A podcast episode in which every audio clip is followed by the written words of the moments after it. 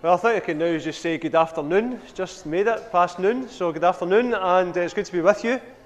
Um, I've come through from Glasgow, the big smoke. Some of you were almost tempted to go through to Glasgow this afternoon, but in the end, no. Silverburn shop was shut. Silverburn itself is open, but that entertainer shop was shut, so don't bother going through. Uh, if you've been through to Glasgow uh, recently, uh, and you go through the streets of Glasgow in an evening, and I've got to say that, generally speaking, the people of Glasgow try and avoid it, unless you're really going for some big night out, you avoid going into the city centre. But if you've been recently in the city centre in an evening, you'll be aware, obviously, of the, the situation of homelessness in uh, Glasgow city centre, and it's quite awful, awful.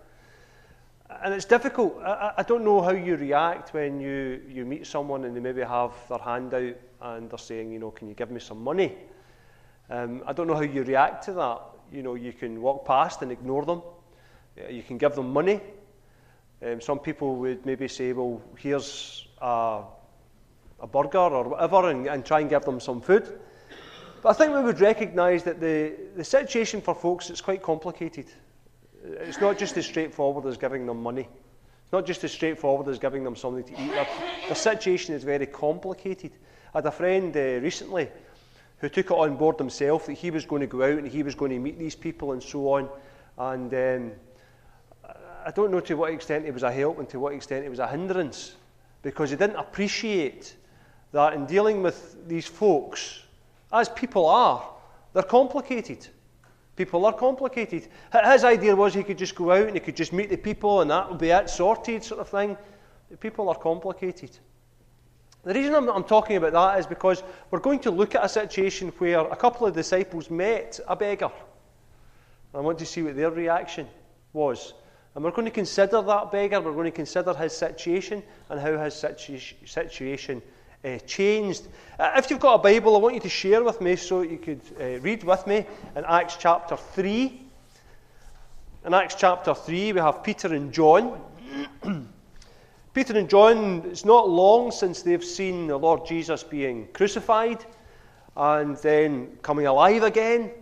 And after having come alive again, they were there when they watched him go up to heaven. And then they waited. And after waiting for some time, they received the Holy Spirit. The Holy Spirit came down from heaven as the Lord Jesus had promised, and they were filled with the Holy Spirit.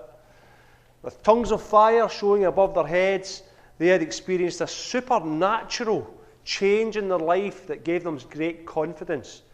We're going to see this amazing change because you'll remember that Peter, when he was witnessing the, the crucifixion of the Lord Jesus and his arrest, he was the one who three times um, showed cowardice, essentially, and said, I, I, I don't know him. Nothing to do with me. And so you'll see a remarkable change in Peter. From someone who was cowering away and saying, no, it's nothing to do with me, to someone who's stepping forward and doing amazing things for Jesus. Here's what it says. It says, Acts chapter three, one day Peter and John were going up to the temple at the time of prayer at three in the afternoon. Now a man crippled from birth was being carried to the temple gate called Beautiful, where he was put every day to beg from those going into the temple courts. When he saw Peter and John about to enter, he asked them for money. Peter looked straight at him, as did John. Then Peter said, "Look at us." So the man gave them his attention, expecting to get something from them. Then Peter said, "Silver or gold I do not have, but what I have I give you. In the name of Jesus Christ of Nazareth, walk." Taking him by the right hand, he helped him up, and instantly the man's feet and ankles became strong. He jumped to his feet and began to walk. Then he went with them into the temple courts, walking and jumping and praising God. When all the people saw him walking and praising God, they recognized him as the same man who used to sit begging at the temple gate called Beautiful, and they were filled with wonder and amazement at what had happened to him. Let's see the aftermath of that. Well, the beggar held on to Peter and John. All the people were astonished and came running to them in the place called Solomon's Colonnade. When Peter saw this, he said to them, "Men of Israel, why does this surprise you? Why do you stare at us as if by our own power or godliness we have made this man walk? The God of Abraham, Isaac, and Jacob, the God of our fathers, has glorified his servant Jesus. You handed him over to be killed, and you disowned him before Pilate, though you had decided to let him go, though he had decided to let him go. You disowned the holy and righteous one and asked that a murderer be released to you. You killed the author of life, but God raised him from the dead. We are witnesses of this. By faith in the name of Jesus, this man whom you see and know was made strong. It is Jesus' name and the faith that, the faith that comes through him that has given this complete healing to him, as you can all see. Now, brothers, I know that you acted in ignorance, as did your leaders. But this is how God fulfilled what he had foretold through all the prophets, saying that his Christ would suffer. Repent then and turn to God, so that your sins may be wiped out, that times of refreshing may come from the Lord, and that he may send the Christ, who has been appointed for you, even Jesus. He must remain in heaven until the time comes for God to restore everything, as he promised long ago through his holy prophets. For Moses said, the Lord your God will raise up for you a prophet like me from among your own people. You must listen to everything he tells you. Anyone who does not listen to him will be completely cut off from among his people. Indeed, all the prophets from Samuel on, as many as have spoken, have foretold these days, and you are heirs of the prophets and of the covenant God made with your fathers. He said to Abram, through your offspring all peoples on earth will be blessed. When God raised up his servant, he sent him first to you to bless you by turning each of you from your wicked ways. And that's God's word, and I'm sure through our reading of it, God will speak to us. Do you know what strikes me is with this man? This man had complicated needs. He was a beggar. He went every day there to that temple. He had complicated needs. And what I want to share with you today is essentially the workings out of this verse that you see on the screen. When Paul, who wrote these words, was able to say, my God will meet all your needs according to the riches of his glory in Christ Jesus. Now the key word in there is all. My God will meet all your needs. You see, when I was talking earlier about the, the, the person that's maybe sitting on the street and begging, he, he has complicated needs. He may be begging because he has an addiction. And what he needs is his next fix. That's what he thinks he needs. The truth of it is that he doesn't really need his next, next fix as such. What he needs is much deeper than that. He needs help with his addiction. He needs to get clear from his addiction. And then you go to another layer and you say, well, why has this man got an addiction? And often you find that addictions have come through very deep-rooted problems in the person's life. It's not as easy as just giving them money. It's not as easy as just giving them their drug. It's not as easy as even giving them counselling for their drug. It's so deep. There are layers and layers and layers often of needs. But my confidence, even for a man like that, and for each of us today, because you might be similarly in need, and you might have many layers of need, as all of us in different ways do. My confidence is this: my God will meet all your needs according to his, the riches of his glory in Christ Jesus. I, I am convinced that the answer to our deepest needs, and that's where we need to go to get our needs met, is the deepest needs. Dealing with our needs on a surface level is just scratching at the surface, literally. Our deepest needs can be met, I believe, in the Lord Jesus. Now let's see how that works out by looking at it with this man. Is it me or is it you? Yes, I switched it on. Do you know who I am? Can you just uh, put it on for me? This man came every day. Every day he came to the temple. He was carried there. He'd been disabled from birth. He had a physical need. He wasn't able to walk. He'd never been able to walk. He had that physical need. He was carried every day by a couple of so-called friends, and he was left there beside the temple. Because as well as having the physical need of being unable to walk, he also had a physical need that he needed money. In a culture where there would be no benefits, the only way he could find to um, get that uh, physical need was to sit there and beg, to lie there and beg to the people as they were going into the temple and get that money so that from day to day he could live. His two so-called friends would maybe be considered to, to be doing a good deed, to go all the way to that man's house and to carry him and lift him and take him to his, the temple so that his needs could be met, his physical needs could be met for food, for clothing, whatever, and, and get that money.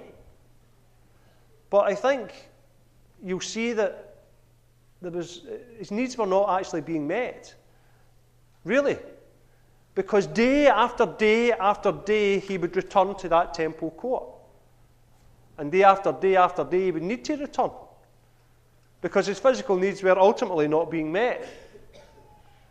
He, he was still there. He was still sitting there in the situation. Oh, did that work there? Was that me? Oh, fabulous. And so there he was day after day begging. But Peter and John came and spoke to him this day. They recognised, you see, that this man, yes, he had a physical need.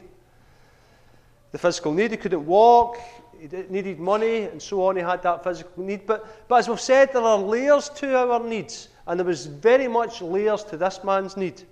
The second issue that this man I want to suggest to you had was it had a social need. This man was sitting there day after day while all these people passed by. You, you can almost sense it, you know, as they're all going into the temple. Like maybe it was for you as you came in here today. Maybe you were met with someone in the door as they welcomed you in. Maybe you actually came as part of a family or part of a group of friends. And there's the whole sort of social aspect of meeting together, mixing together, being in each other's company, which we all enjoy, but, but more than we enjoy it, we need it. We need that interaction with each other. Just recently, in the last couple of years, they've highlighted the problem that we have in our very rich society of loneliness. People in our society that are, that are lonely. Yeah, they might not have the problems that this man has, but they're lonely and they're at home and they're lonely. And they just long for some sort of interaction with others. Maybe it's because of, like this man, a physical need. But, but they find themselves in a situation where they're lonely. And you think, in our society where we've got so much, why is it that people are lonely? Why is it that people are in such need still? Maybe not a physical need. They could be very well off. They could be in a big fancy house. They maybe not have that, that physical need of money, but longing for that social interaction. And I want to suggest to you, this man, as he was sitting there, he was lacking this. He was in amongst so many people, but very little social interaction. He had a social need.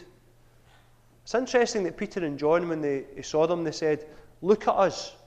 So there he obviously was, as you often find people, feeling very insecure, looking down, not wanting to make eye contact with people, and just holding out the begging bowl and saying, "Please, could you meet my physical need? Can you give me some money? I need a social need. I need to be wanted. I need to be loved. I need to be a part of things." But there he was on the outside. I find it so sad that he was so close, so close, but he was on the outside. He had a social need. He also had an emotional need. I want to suggest to you he would be quite a sad man. Sitting there day after day with a, a lack of purpose in his life. Nothing to get up in the morning for, other than that these two men, these two friends would come and, and take him. So he'd have to get up for them. And they would take him. And he had that emotional need. A need for to be loved. A need to be belong. A need to love others. A need to be involved. A need for joy, a need for satisfaction. And he had that emotional need. But I want to suggest as well he had a spiritual need. He had a need to get his life sorted out. He had a need to get a purpose in his life. He had a need to know God. And, and the saddest thing, as I've already suggested, is that here he was, and he was in the right place, if you like, to get his spiritual needs met. He was in a good place. You know, if in that area there, if you had met anyone and, and they'd said, I'm, I'm really looking to find God, where, where can I go and find God? Where can I go to find this deep meaning that I'm looking for in my life? Where can I go? They would say, the temple. Get yourself into the temple. There's people there that can help you. But the sad thing was that this man was almost at the temple. He was just sitting outside. And the sad thing, I think, in our society is, even in folks that manage to come to church, maybe this is true for us, we manage to come to the church, we manage to be here, but with regards getting our spiritual need actually met, we are just sitting on the outside. We're in the right place at the right time, but our spiritual need has not been met, because we need to take that step of being, if you like, in the inside. We need to take that step of commitment. Now, it wasn't this man's fault that he was on the outside. And it might not be your fault that you are on the outside. Maybe there's difficult things in your life that you need answers to, or different different things that have, uh, different experiences you've had that have led you to, to maybe put up some kind of barrier, and I can understand that.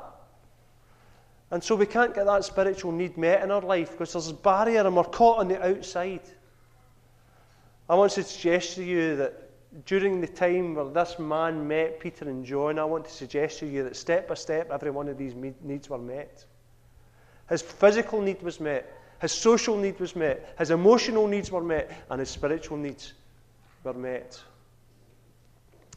You can imagine the man's reaction when Peter said to him, in our language, I've not got any money. I've not got any money. You can almost, I, I can just see it in my own mind. I can see this man turning around and saying, why did you ask me to look up? You, you, you sat and addressed me, you asked me to look up to you and look at you. I was expecting to get something off you, and now you're telling me you have no money. You're just making a fool of me. You see, the thing is that Peter had something much better, much better than money could ever provide. Peter said to him, in the name of Jesus Christ of Nazareth, walk. And at that moment, Peter took him by the hand and got him up onto his feet. It met that first physical need. He wasn't able to walk, and now he could walk. It was a physical need met at a deeper level, because he was a physical need of money. But the reason he needed money was because he couldn't work, and he couldn't work because he couldn't walk, and they met that deep physical need. I want to suggest to you that even in our physical need, Jesus can meet us there. Now, I don't want to get carried away with this, because I don't want you thinking, this guy came to the church today and told us that we can get our physical needs all met. You know, I can become forty years younger. I can get this, and I can get that, and I can get the next thing. Well, I also don't want you to take it too far and say that this man came and said that Jesus can't meet us in our physical needs, because both extremes are wrong. I want you to realize that the Lord Jesus can meet us in our physical needs, and he invites us to come to him and speak to him and ask that he would heal us. And I think it's quite right that if you're a Christian, that you should ask God to heal people in their need, because he promises that he's able. And God is able. It's not about us, it's about him. But I don't want you to think either the other extreme, which is the what they would call name it and claim it. You know, I claim healing. You have said, God, you will heal. I therefore demand that you heal. Who, who am I to demand anything from God? Who am I to demand from God anything? I'm no one. But I do believe he, he, he can heal. And I do believe at times he, he will heal. But I also know that at times he doesn't heal. He chooses not to heal. And that can be difficult. But one day, he promises people who trust in him that they will be made well, that they will be made whole. Now, I know if you've got a physical need to some extent, you might be saying, that's not really good enough. But there's a day you can look forward to. The Bible tells us when we meet the Lord Jesus, and our bodies will be made whole, and our sorrows will be over, and our hurts will stop, and the pain will cease, and we'll be in God's presence forever. And that physical need, if you like, in that sense, will be met.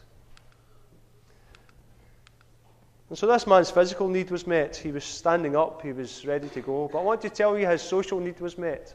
For the first time he belonged. He was with Peter and John. Come on. Let, let's go into the temple together.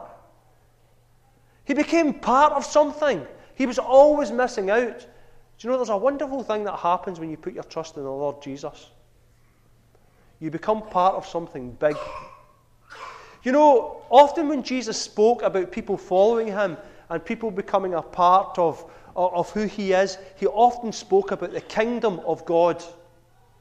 You see, when you put your trust in the Lord Jesus, you become part of something big. You become part of the kingdom of God, one with many. You become part of a family. Do you know, it's so precious to be part of a family. So precious to be part of a loving family with a, a father that you can really trust. Now, not all of us managed to get that, and it would seem that this man previously hadn't experienced this. Here he was day after day on his own, and suddenly he became a part of something big and something great. You know, God is calling men and women to be part of his family, to be part of something big, something part of of something that's worldwide, much beyond even just here in New Mills and much beyond just Glasgow, but part of something that's international and throughout the globe. Men and women who belong to the Lord Jesus, who are brothers and sisters together in the Lord Jesus. Part of something big. And part of something big as well that's eternal. Because God says, see this family, when it comes to completion, he will call his family to himself and forever we will be with the Lord. And this man, he'd always been missing out, and suddenly he became part of something bigger. Do you want to be part of something bigger? The Lord Jesus is inviting you to come and be part of his kingdom, to come and be part of his family. He wants you to join and be a part of that. And I believe in many ways we, we find an answer to our social needs in the Lord Jesus. We find many answers to our social needs in having brothers and sisters in Christ who support us and help us, who we can talk to. It's an amazing amount of Christians you meet, you know, that say, I don't know how I'd get through it without my friends in the church. I don't know how I'd get through it without other Christians coming and supporting me. I remember even just a, a, a lady a, a couple of weeks ago who's part of the wee group that we run in Darnley Mill. And she lost her mother, I think it was, maybe about six months ago, and she just recently lost her father. And obviously she's going to have a time of sadness and a time of grief. Well, we just day after day, we'll just go along and we'll just maybe give her a pot of soup or a meal for the day. Just something, just to, to show some kindness. And she got to eat for that day. That's important. But more than that, she got to understand that people care and people love her. And she, she knew that she was part of something that was bigger than just being on her own with her own family, dealing with her own problems. She wants to be something part of something bigger. Maybe you are part already of, of the church, part of God's kingdom, part of God's family. Well, we need to act as if we are part of something bigger. We need to be looking out for each other, caring for each other, loving for each, for each other, so that together we feel family. Together we are family as we work for the Lord Jesus. And this man, he became part of something much bigger. He had his social need met when he came to know the Lord Jesus. And he had that emotional need met. Day after day, this man sat there with his face down. You can see his face tripping him. I say that his face must have been tripping him because if it was me, my face would have been tripping me. Day after day, the same thing, the same rigmarole, probably the same people walking past you and ignoring you day after day, uh, and then the same people who will maybe respond to you in some way. Day after day after day. And suddenly Peter and John said, in the name of Jesus Christ of Nazareth, walk. And he got up onto his feet, and he started to leap for joy. Started to jump in the air. You can almost see him punching the air. The joy, a joy like he'd never experienced, a great joy, a happiness, a, a, a hope. Tomorrow I'm not going to have to come and sit here again. A hope for tomorrow. You know, the Lord Jesus can provide that for all of us. Your need's not necessarily that you're disabled and you need legs the way this man needed them. But maybe you, you need that joy. Maybe you're missing out and life's just a bit boring and a bit ordinary and, and a bit of drudgery at times. And I think at times we can all feel that to some extent. And I believe that in coming to faith in the Lord Jesus, he can bring us that joy.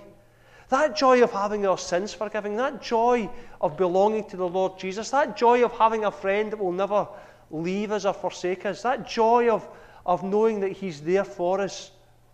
That joy of knowing that no matter what we're going through, that he is with us. But not only is he with us, but he'll take us through it. And not only will he take us through it, but one day he'll forever take us to be with himself, knowing that we have that great promise that he gives us. If you had your emotional needs met by the Lord Jesus, this man did.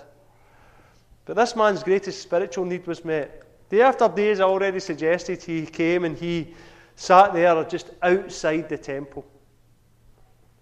He didn't really know God. And then Peter and John came and he said, "In the name of Jesus Christ of Nazareth, walk." You see, that's the key to knowing God. It's all about Jesus. It's about Jesus. This man, he was in the right place, but he had never come to really know Jesus. He didn't have a relationship with God. If you like, God was present in a building that was behind him. But he didn't know God's presence in his life. And maybe you've come here, and maybe you do come here to New Mills, and if you do, that's great. I really enjoy coming here. And you come and you experience something of the presence of God because you maybe see it in other people. You see it here as we sing together. You see it maybe as people are, are speaking. You see it as people are interacting with one another. You see something of the presence of God. And then you leave and it's gone. Our spiritual need, that need to know the Lord Jesus and know the presence of God, can be in our lives. We can know it personally. And we can enjoy it personally. And we can enjoy it not just when we're meeting together with other people, but we can enjoy it even in our own uh, uh, private times. When we're on our own. When, when nobody knows what we're going through, for whatever reason, we can know that presence of God, that comfort, that joy, that satisfaction that he can bring into our lives. We can know that the guilt that we, we, we've carried has been forgiven.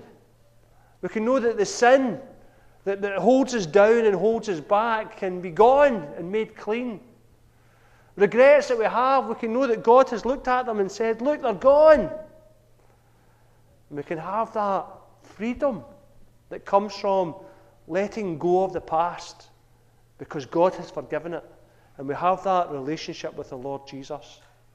And we have our spiritual need met. That need to know God. That need to have his presence. That need to have his approval. That need to know that our life has a purpose and that our life is going somewhere. That there's a reason for living and there's a reason for getting up during the day. And that there's a reason for going on and for serving God. This man that day, I want to suggest to you, he had all these needs met in the Lord Jesus. And I want to suggest to you that we can have all our needs met in the Lord Jesus. I want to suggest to you that our very deepest needs can be met in the Lord Jesus. Yes, you might come here and it's, it's helped you to meet some of your needs on the surface. But I want to suggest to you that the church can't help you get right to the depth. They can point you in the right direction. But getting right to the depth of our needs, it's the Lord Jesus that we need. It's the Lord Jesus that we need. It's the Lord Jesus that that man needed. It's the Lord Jesus that that man found that day. You see, when Peter and John later on, when we read, gave an explanation, they were able to see, they were able to see that it was by faith in the Lord Jesus that has made this man different.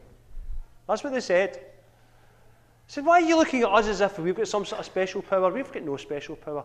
I want you to know this man was changed through his faith in the Lord Jesus. And I want to suggest to you that our greatest needs can be met by faith in the Lord Jesus.